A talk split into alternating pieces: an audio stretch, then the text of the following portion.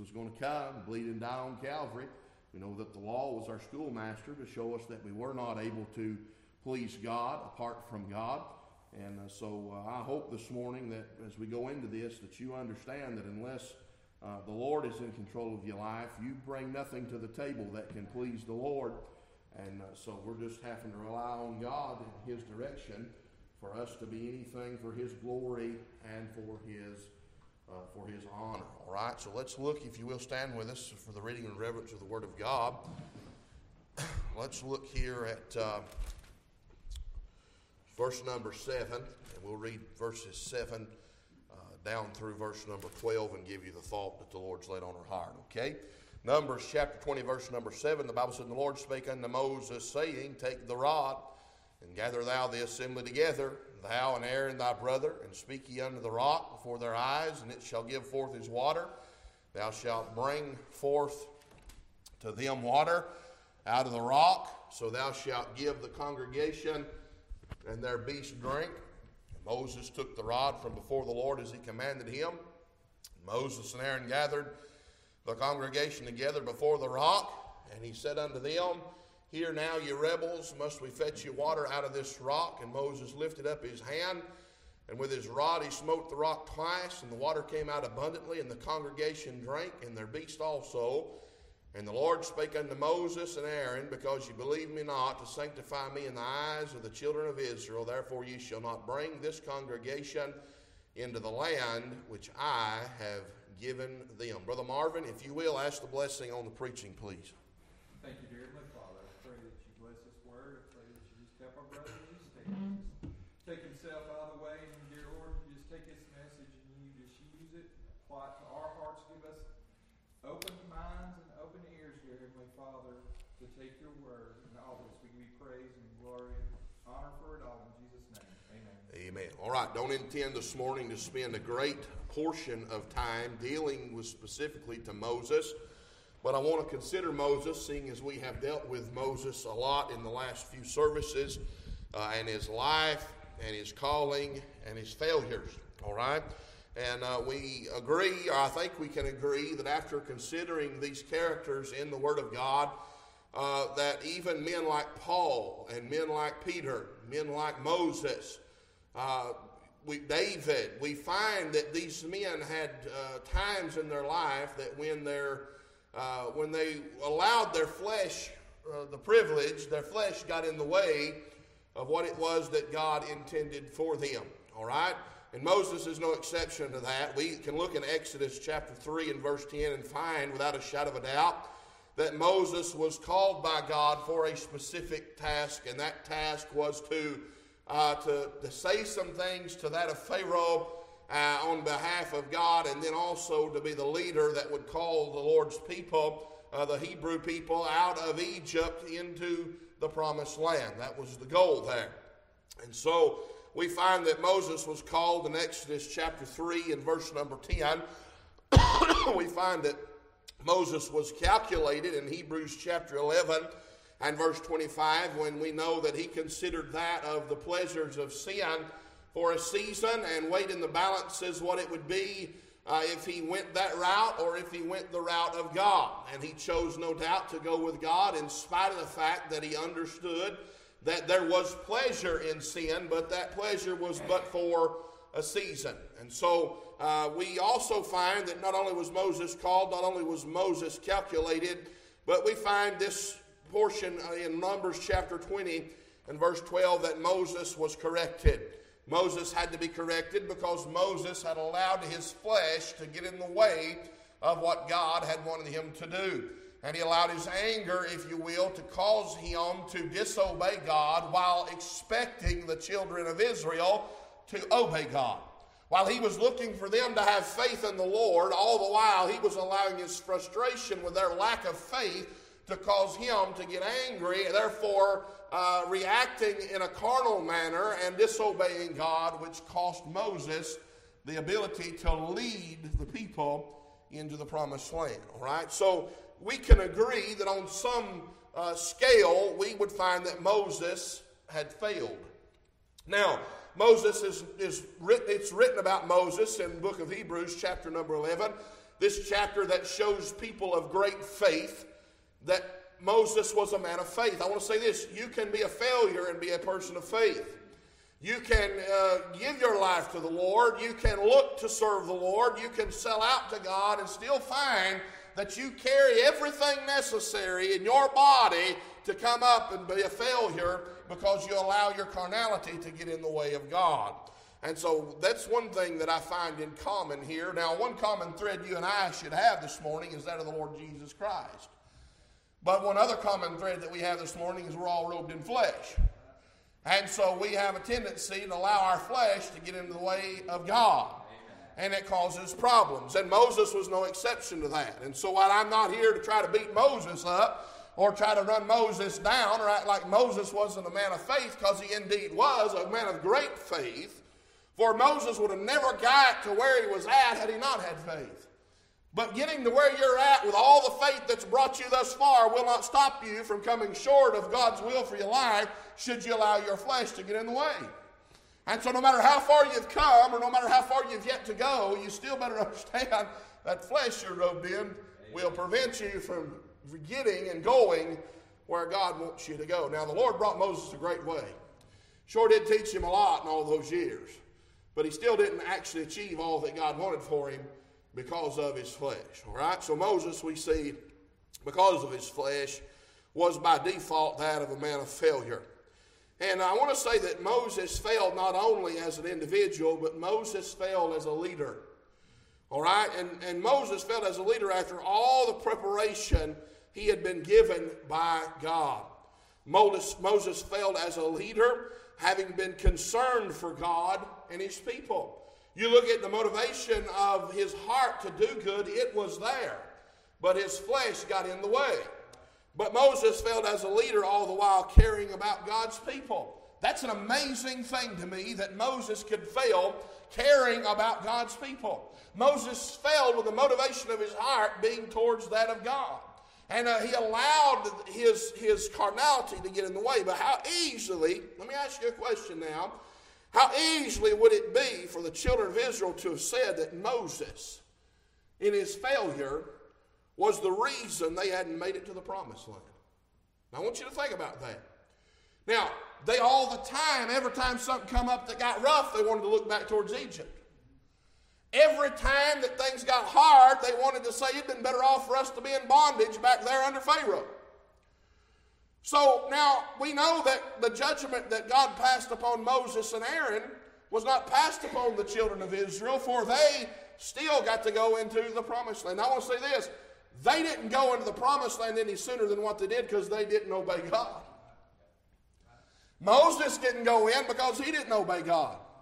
But Moses, Moses' understanding here was dealt by God specifically, as was the children of Israel specifically based on how they were responding to God individually.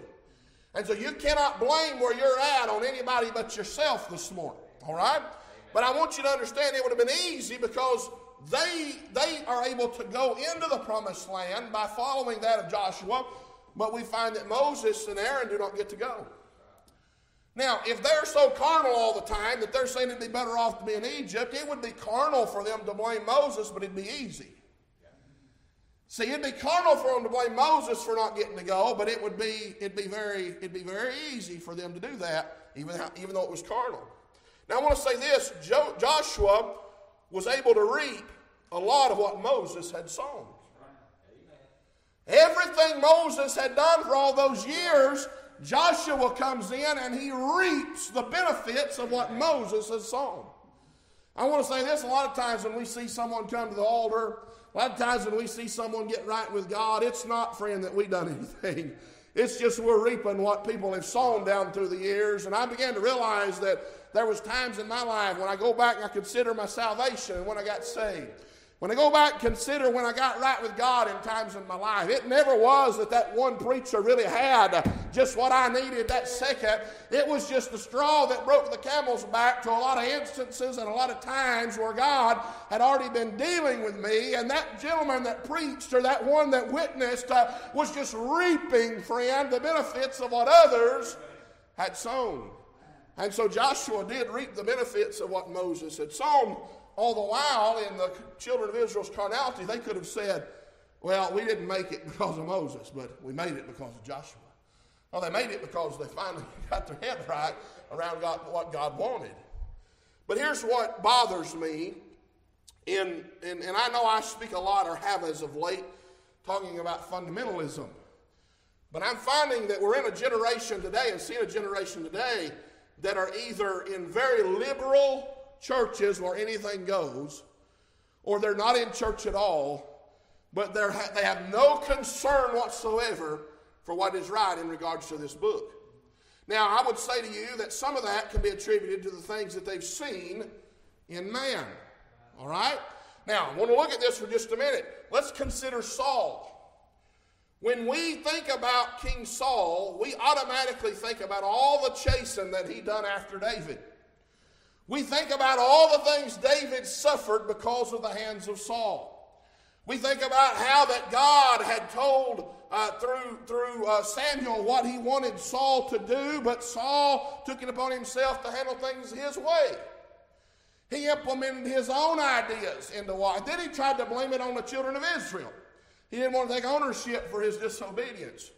But we do understand here that God called and anointed that of Saul. Why? Because God seen something in Saul that he thought he could use. The problem is, is Saul, if you study Saul's life, Saul reigned one or two years and then began to, to go awry. You know what happened? Saul started tapping into that flesh that he was born with. You say, oh, yeah, preacher, but Saul was a failure, but David come in to replace Saul. Yeah, and we find that David, being that man after God's own heart, done the same exact thing, just in a different way. But it was still his flesh that caused him the problem. So, Saul being that of a failure, we look at Saul like a failure and David kind of like a savior, but in all reality, David still reared up and let his flesh do things and caused him to do things that by all standards, we would really have an issue if we knew somebody personally in the church that done what David had done. So, does that mean, this is my heart this morning, does that mean that Moses, because Moses didn't get to go into the promised land, that Moses was all bad? Does it mean, now this is what amazes me because you have to admit that Moses failed, but you have to admit Moses was a man of faith. Or he would not be in Hebrews chapter number 11. Now, here's what's sad. I have often, and I don't want to get ahead of myself, but I often caution us about our testimony. I often caution us about how that we ought to live right in front of people. And we understand that we are letting, uh, we're letting our light so shine before men that what he may see our good works and what? Glorify our Father. So we are, we are being an example, we are being a light for the benefit of God being seen through our lives. There's no doubt about that. You can't deny that in the teachings of the Scripture. But I want to say this I'm amazed that even in Moses' failure, Joshua reaped from what Moses had sown. Now, I want to caution you this morning not to fall out of the way because of something that you've seen or an attribute that you've seen in a man that you found to be failure. Because here's what I want you to know this morning we all have the ability to fail. Now, I'm not issuing a license to you or to myself. I'm not giving you this, this I'm not warming up to you to present to you a failure this morning. What I'm saying to you is, though, should you find that somewhere down life's road your pastor done something that was so out of character or so against God, it should not run you out of the way. It should not cause you to stop what you are doing and stop and question everything that's ever been said. Now, here's what, here's what happens when you find a man that you trust and that you love fails in the way that some of these men failed, it'd be easy for you to stop and sit down, draw a question mark on everything that's ever been said under the leadership of that individual. Beyond a shadow of a doubt. We do know that James 5.17 says Elias was a man subject to like passions as we are. He prayed earnestly that it might not rain, and it rained not on the earth for the space of three years and six months. What's that mean? Well, we see Elijah to be a man that Lord done great things in his life. But he's also subject to like passions. He's just like me and you. He had to put his breeches on in the morning, button his shirt, start his day, eat his breakfast just like everybody else did. So we're all in this together, and another fact that we're robed in this flesh. And I'm thankful that I've not always been faithful, Brother Marvin, but he has. I'm thankful that I've always not come through, but he has. And uh, so your faith this morning, I want you to understand, should not be contingent upon your faith in a man or the institution of men. Now, I find that I would be honest, I would say that I am where I am today because I was able to be around some folk that did shine a light for me. But I can also be honest with you and say that I've been in it long enough now that I've seen men that I had a lot of faith in. And my wife had a lot of faith in. And can I say to you, actually was very instrumental in helping to get me where I'm at today. Yet I find that there's things going on in their life that cause me to wonder what in the world happened to them.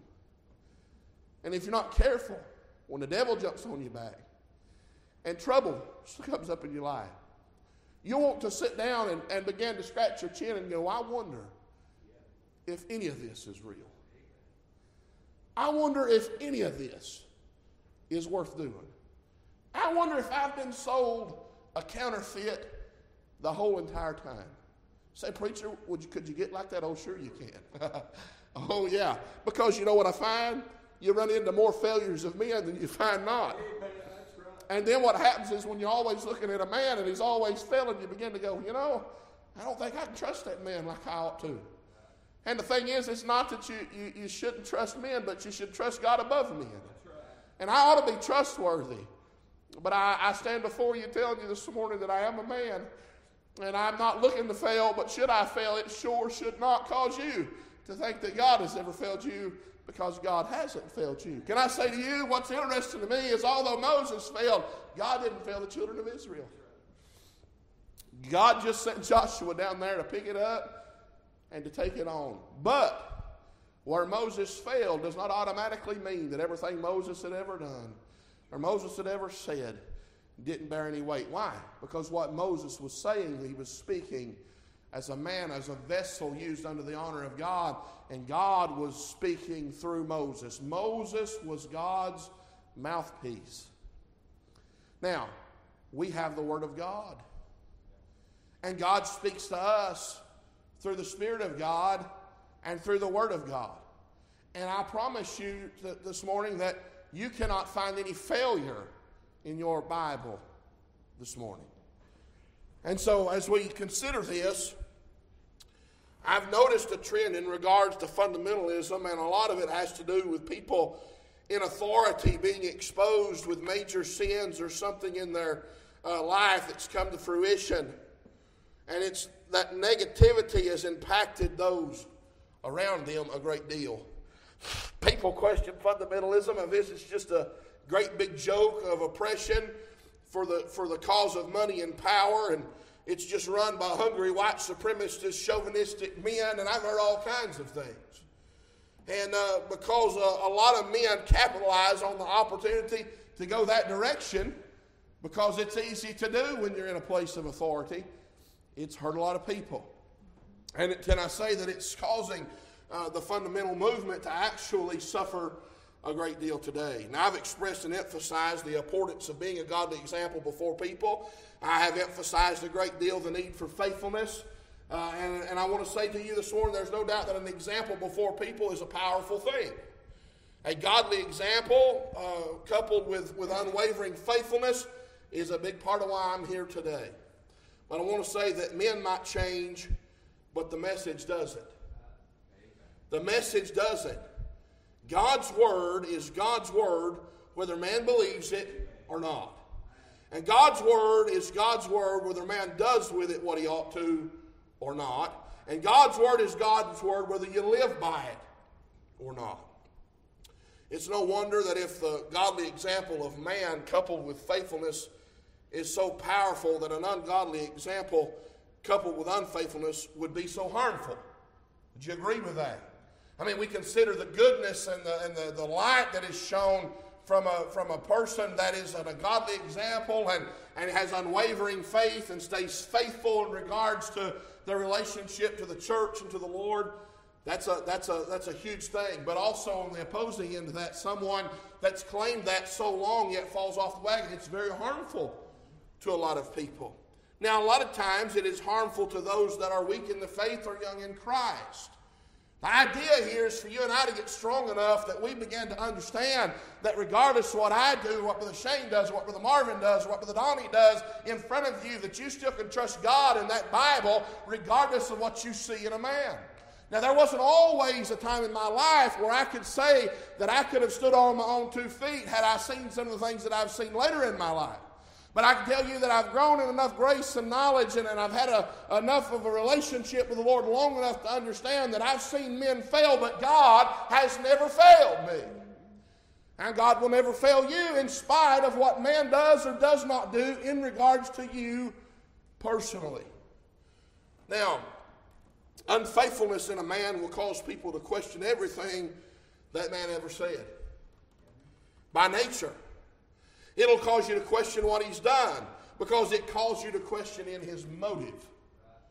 When you start beginning to question a person's motive, then you start to wonder if everything that you've been involved with up to this point is really truth or worth anything. Now that's what, that's what happens when you rely on a man and not rely on God. Now, the idea of, it, of a godly example is that we can help folk get to the place where they can begin to see that they can rely on God. A lot of times, though, when we get people looking at our example and they start following our example, we run into this problem that we see a lot of a lot of big time churches with big time pastors that's got big time problems like to cause those people to follow the man instead of getting them on to God. And then when they fail, the people fall.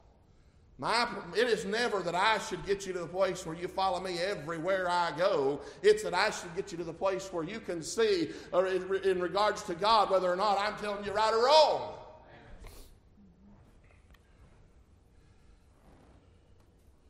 I want to say this. If you lose trust in the man, you'll lose trust in his teaching if you're not careful.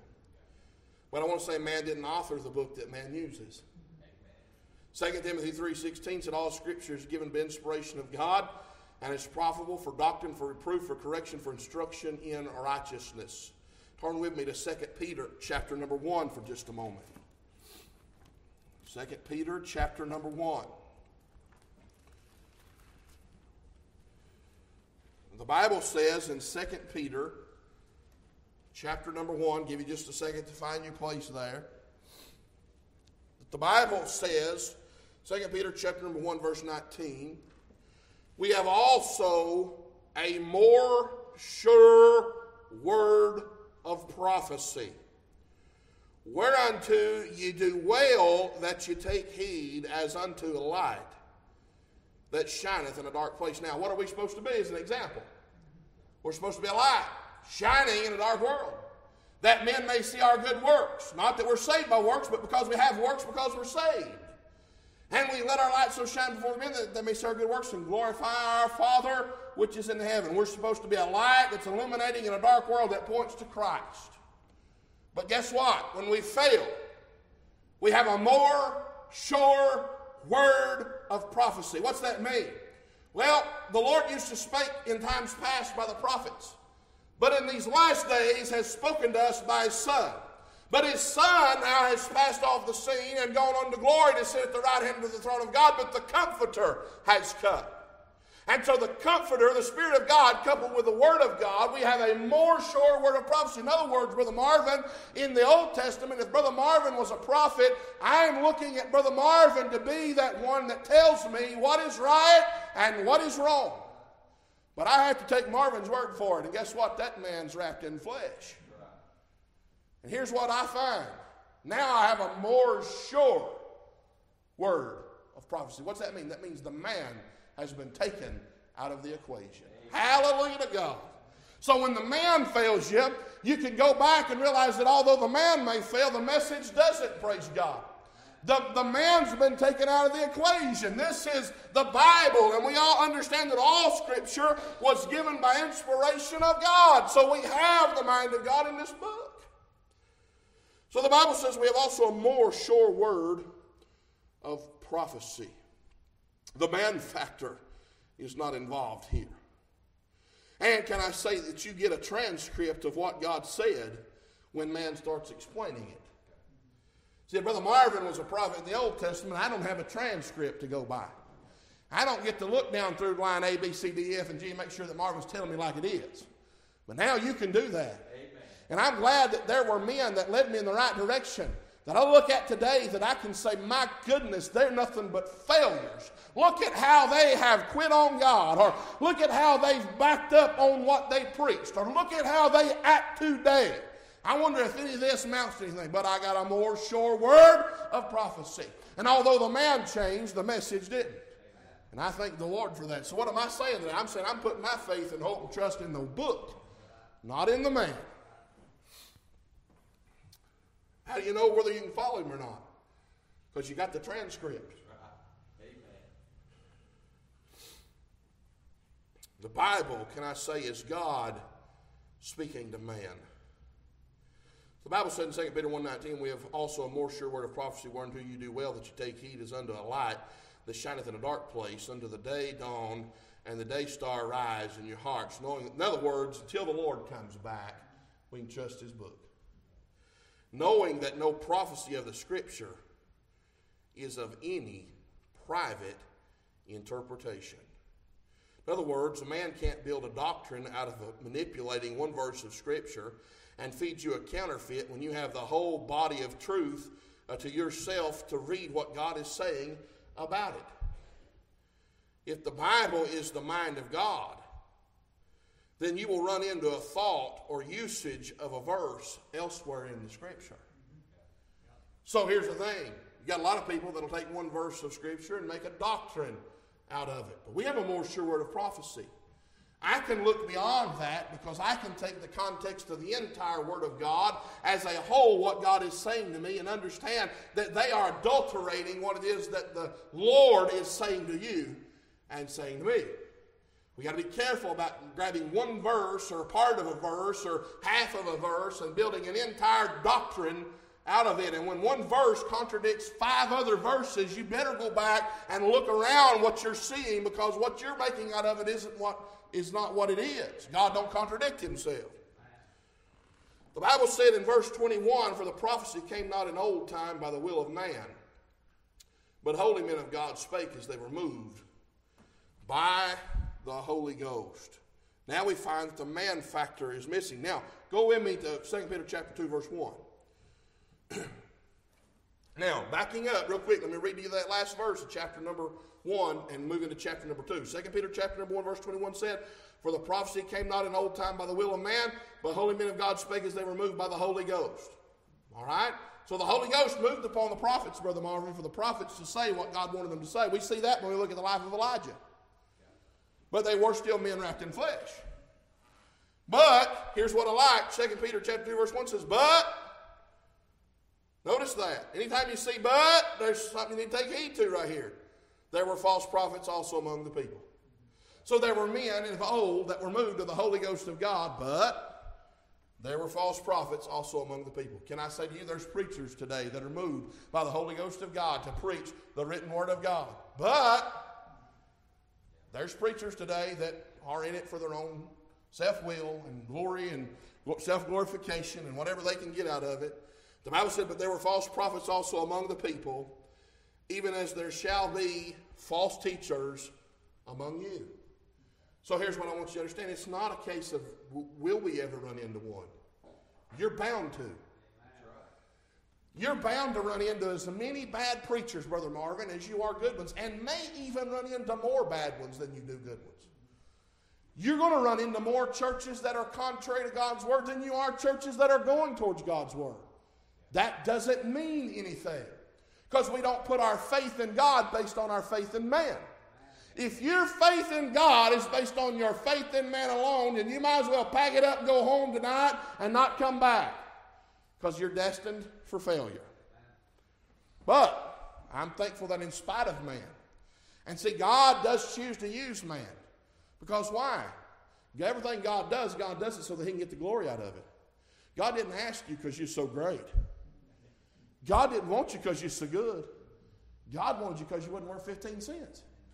Because God wants to get the glory out of your life knowing that you was nothing and nobody.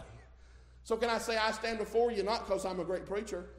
I don't stand before you because I'm so wonderful. I just stand before you because of grace. I'm just here because I'm a nobody and a no good and a nothing, and so are you.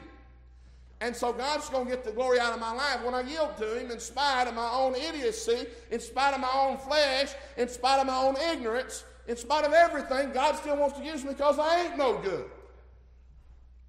And I thank the Lord for, for that. So the Bible here says, But there were false prophets also among the people, even as there shall be false teachers among you, who privily shall bring in damnable heresies, even denying the Lord that bought them, and bring upon themselves swift destruction.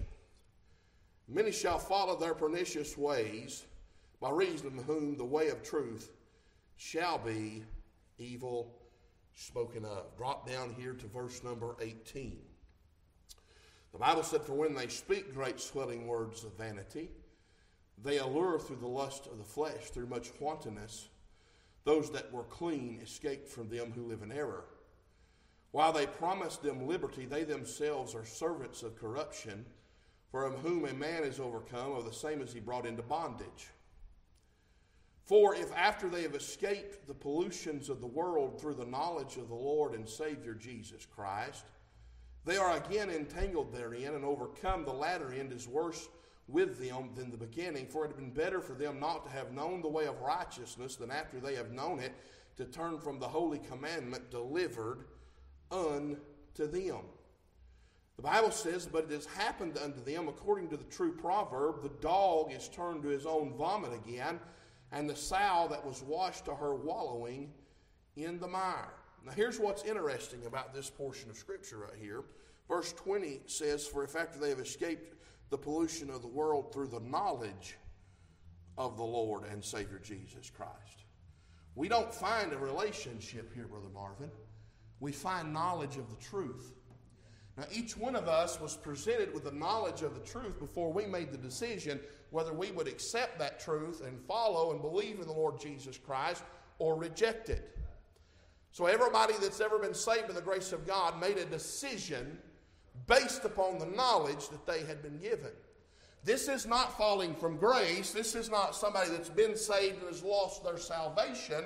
This portion of Scripture is talking about someone who has been presented with the knowledge of the Lord and Savior, yet chosen to go contrary to that and even pollute what God had to say, or attempt to pollute the message of the Lord.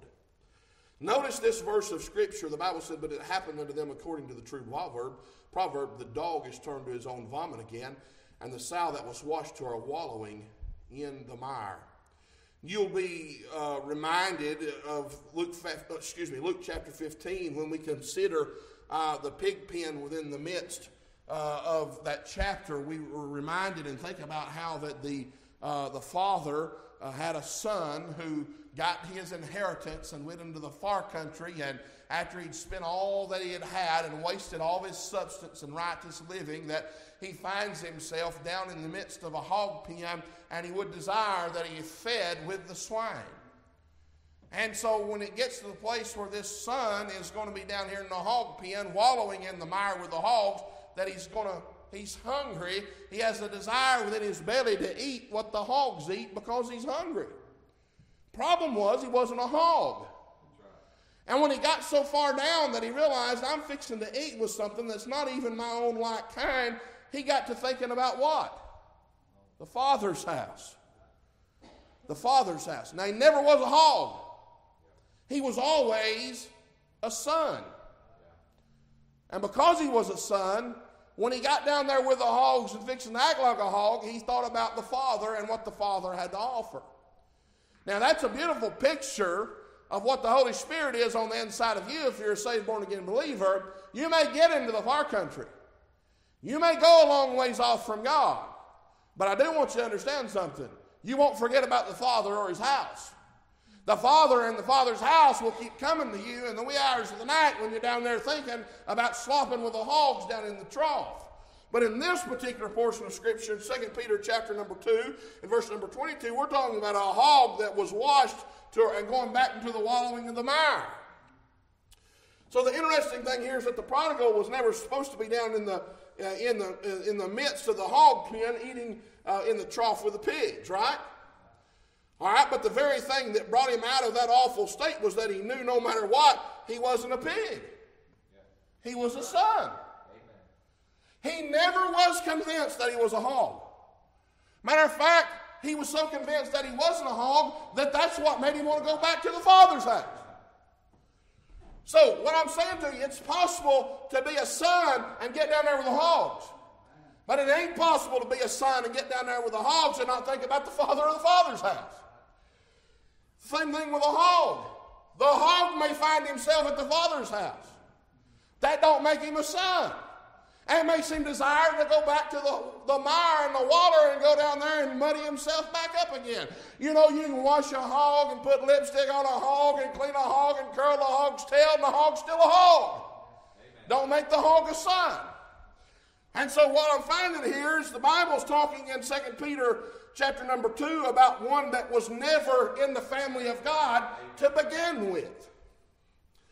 All right, so the, the pigs that were eating of the trough that day may have followed the prodigal home, but there never was a son. And I'd say that after they didn't find what they were looking for at the prodigal's, at the daddy's house, they went back to the hog pen. You understand what I'm saying? I'm not trying to add more to the scripture than what's there, but I'm trying to bring a distinguishing difference between the hog and the son. You may find that the son ends up with the hogs or the hogs end up with the son, but they are what they are and they think about where they come from because of what they belong to. this does not show us that everything that's in the hog pen is lost, is what I'm trying to say. And this doesn't mean that everything that's at God's house is of God either. this don't mean that everyone at the Father's house belongs to the Father. It means that if you're at the Father's house and you do not belong to Him as a son, you're going to be thinking about the hog pen. Just as if you're a son that belongs to the father down at the hog pen with the hogs, you're going to be thinking about the father's house. Both the son and the pigs could find themselves in the pig pen together. And both the son and the pigs might find themselves at the father's house. That don't mean anything. And sometimes we start looking at folk that's in the hog pen and say, well, they ain't saved. Or we look at folk that's down at, at the father's house and say, well, they're saved. We can't go based upon that. We can't go based upon that.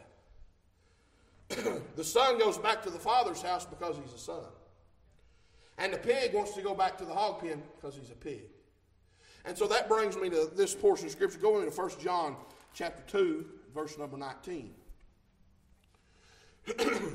1 John chapter 2, verse, let's back up to verse number 18 for just a minute. The Bible says here, little children, it is the last time, as ye have heard, that Antichrist shall come. Even now are there many Antichrist, whereby we know that this is the last time. Now, first of all, Antichrist, plural, does not mean that this is likened unto the Antichrist we read about in the book of Revelation as being someone that is trying to represent God. It just means that these antichrists, plural, are just that. They're anti, against, opposing that of Christ.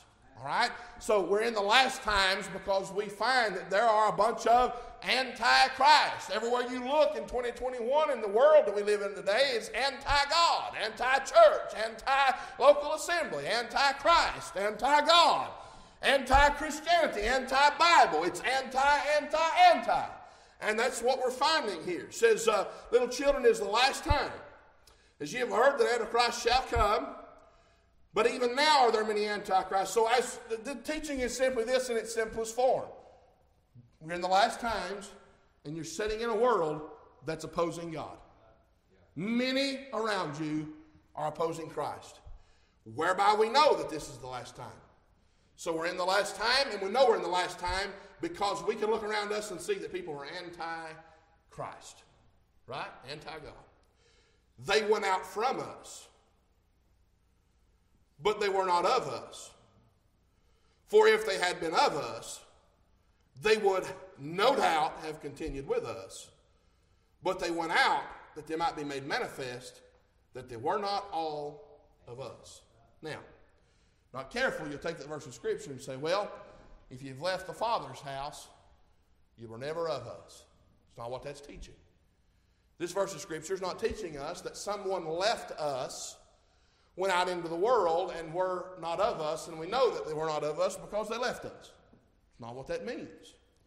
What it means is, is by the nature of one that is not, is not of us, they're going to desire to go to where they come from and be with what they are.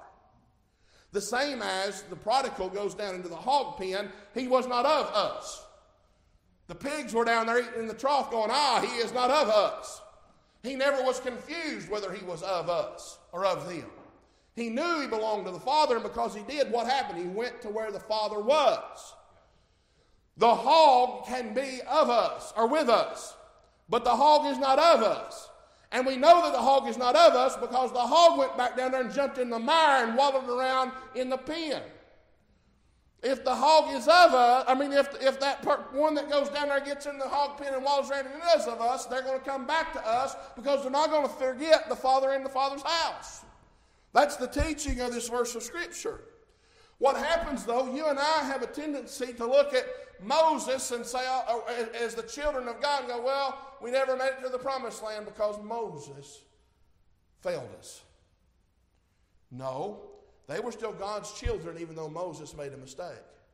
And Moses was still God's man, even though Moses made a mistake. And what we got to do is be careful not to look at something at face value and give it some give it more authority than what it should have. We can't look at somebody and say, ah, oh, they're lost. We can't look at somebody and go, oh, they're saved, just based on where they're at at that moment. And you can't look at where you're at today and blame where you're at on somebody else or say that church altogether as a whole is not worth going to. I've been sold a sham. I've been sold a facade. None of this is real because that man failed. Here's the teaching it's not that Moses failed.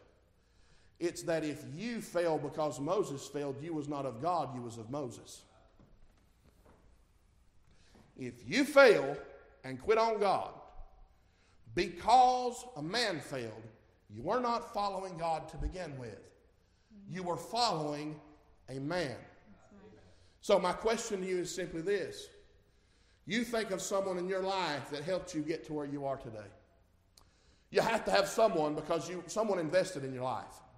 You're not here by happenstance. How do I know that? Because God give us the church. And God sees people saved through the church, the bride. All right? Daddies don't have babies unless there's mommies. That's just a principle. And God, the Lord Jesus Christ, has the church. And children are born into the family of God through that of the church. We understand that principle. Someone in the body of Christ invested in your life. What, you, what happens today if you find out that they have turned into a rogue and they don't go to church and they don't do right? You might question if they ever were right. But you cannot question the word and the message that they brought. Why? We have a more sure word of prophecy. My message to you simply is this this morning. If you're doing what you're doing to follow a man, you're going to fail and quit God just as soon as that person fails and messes up with God. I want you to be strong enough this morning that regardless of what happens in your church, regardless of what happens in your marriage, regardless of what happens with your pastor, regardless of what happens with your children, or regardless of what happens with the ones that invested in your life to get you where you're at today, man is subject to fail, but God cannot and He will not fail you. Do not look at your spirituality based on the face value of someone else. Just as you can't look at somebody and say they're saved or they're lost, you can't look at the person that failed and say that God isn't real or his book isn't real or this whole thing's a sham and it's all a fake and a phony. That's what the devil wants you to believe. The devil wants to wreck your life. He wants to wreck your church. He wants to make you think that none of this is real, none of this matters because if it did, that person wouldn't have done what they done. That person done what they done because they needed the Jesus that I have in my heart to begin with. You need the Lord. I need the Lord because I'm a failure and you're a failure. Today, it do you good to know what a failure you are and to know what a failure the one sitting beside you is, the one sitting in front of you is, and the one sitting behind you is. And when we all see each other as the failures we are, if we could see ourselves as the failures that Jesus seen us as, then, friend, we could look to Him and put all of our hope, faith, and trust in Him and not put it in a man. I'll say this as the sister comes to the piano, as we all stand to our feet this morning. I've not always been faithful, Brother Marvin, but he has. I've not always done right, but he has. I've not always had the answers, but he has. I've not always passed the test, but he did. Thanks be unto God this morning that we have one that cannot and will not fail, and he's one that sticketh closer than a brother. You know what happens? I, as your brother in Christ, might fail you, but he won't. You, as my brother or sister in Christ, might fail me. But as close as you may stick to me as a brother or sister in Christ, he sticks closer than that. And I'm glad when the whole world turns against us, if it does, we can look at the Lord and say, Lord, thank you for abiding on the inside, leading and guiding and directing. I don't know if you're suffering this morning from, from, some, from issues based upon failures that you've seen in people you loved and cared about. I don't know if you're suffering this morning because of the failures that you see in yourself. I don't know what you, and you may just be, you, you, may be headed down a road that somewhere in the near future, somebody you really love and care about that's been a help to you is going to fall and fail. You better buckle down and remember that that person's just flesh. But the Lord will take care of your need. He won't fail you, He'll be with you, and He'll continue to guide you in spite of it. If you need to come talk to the Lord this morning, you come.